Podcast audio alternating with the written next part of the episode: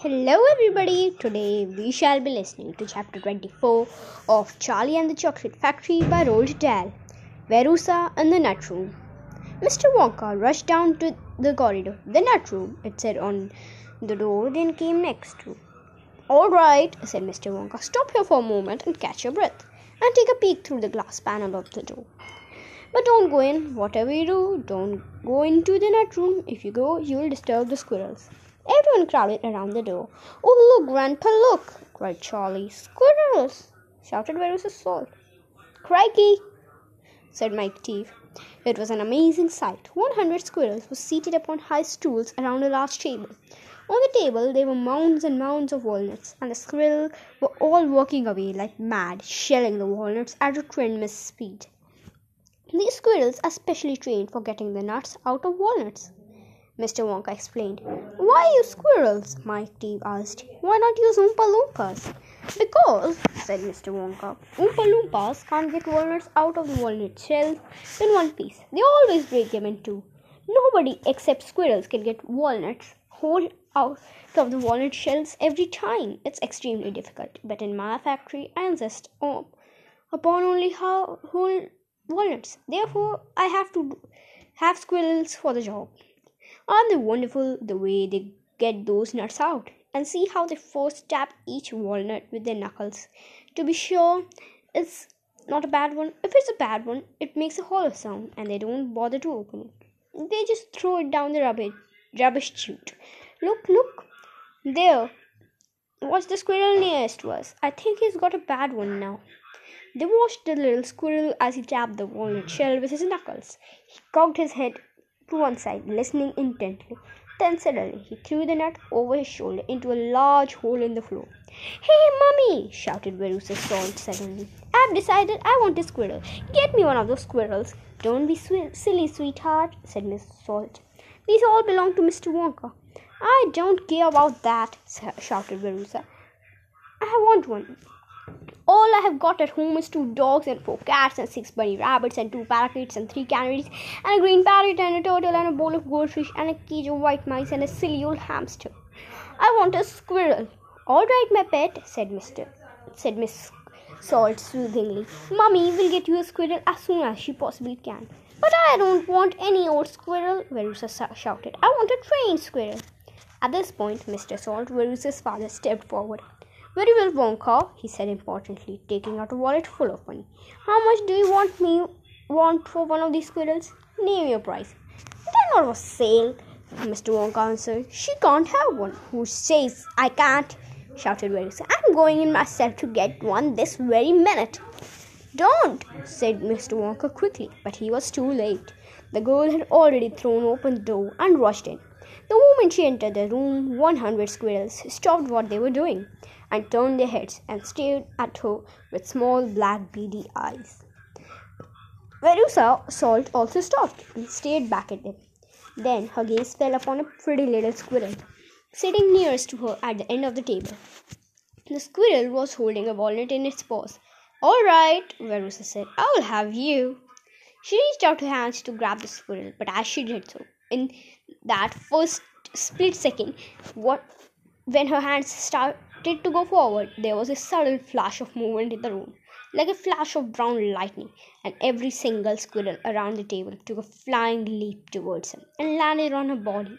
Twenty five of them caught hold of her right arm and pinned it down. Twenty five more caught hold of her left arm and pinned that down. Twenty five caught hold of her right leg and anchored it to the ground. Twenty four caught 24 caught hold of her left hand, and the one remaining squirrel, obviously the leader of them all, climbed up onto the shoulder and started tap tap tapping the wretched girl's head with its knuckle. Save her! screamed Verussa Salt. Verussa, come back! What are you doing to what are they doing to her? They are testing her to see if she's a bad nut, said Mr. Wonka. You watch. Verussa struggled furiously, but the squirrels held her tight and couldn't she couldn't move. The squirrel on her shoulder went tap tap tapping the side of her head with her knuckles. Then all at once the squirrels pulled Verussa to the ground and started carrying her across the floor. My goodness, she is a bad nut after all, said Mr. Wonka. Her head must have sounded quite hollow. Verussa kicked and screamed, but it was of no use. The tiny strong paws held her tightly, and she couldn't escape. Where are they taking her? shrieked Miss Salt. She's going to where all the bad nuts go, said Mr. Wonka. Down the rubbish chute. By golly, she's going down the chute, said Mr. Salt, staring through the glass window at her daughter. Then save her, cried Miss Salt. Too late, said Mr. Wonka. She's gone. And indeed she had. But where? shrieked Miss Fla- Miss Salt, flapping her arms. What happens to the bad nuts? Where does the chute go to? That particular chute, Mr. Wonka told her, runs directly into the great big main rubbish pipe, which carries away all the rubbish from every part of the factory. All f- the floor sweepings, the potato peelings, and rotten cabbages and fish heads and stuff like that. Who eats fish and cabbage and potatoes in this factory? I'd like to know said Mighty. Oh, I do, of course, answered Mr. Wonka. You don't think I can live on cacao beans, do you? But, but, but, shrieked Mr. So- Miss Salt. Where does this great big pipe go into the end? Why, into the furnace, of course, Mr. Wonka said calmly. To the incinerator. Miss Salt opened her huge red mouth and started to scream. Don't worry, said Mr. Wonka. There's always a chance. They have decided not to light it today. A chance? yelled Miss Salt.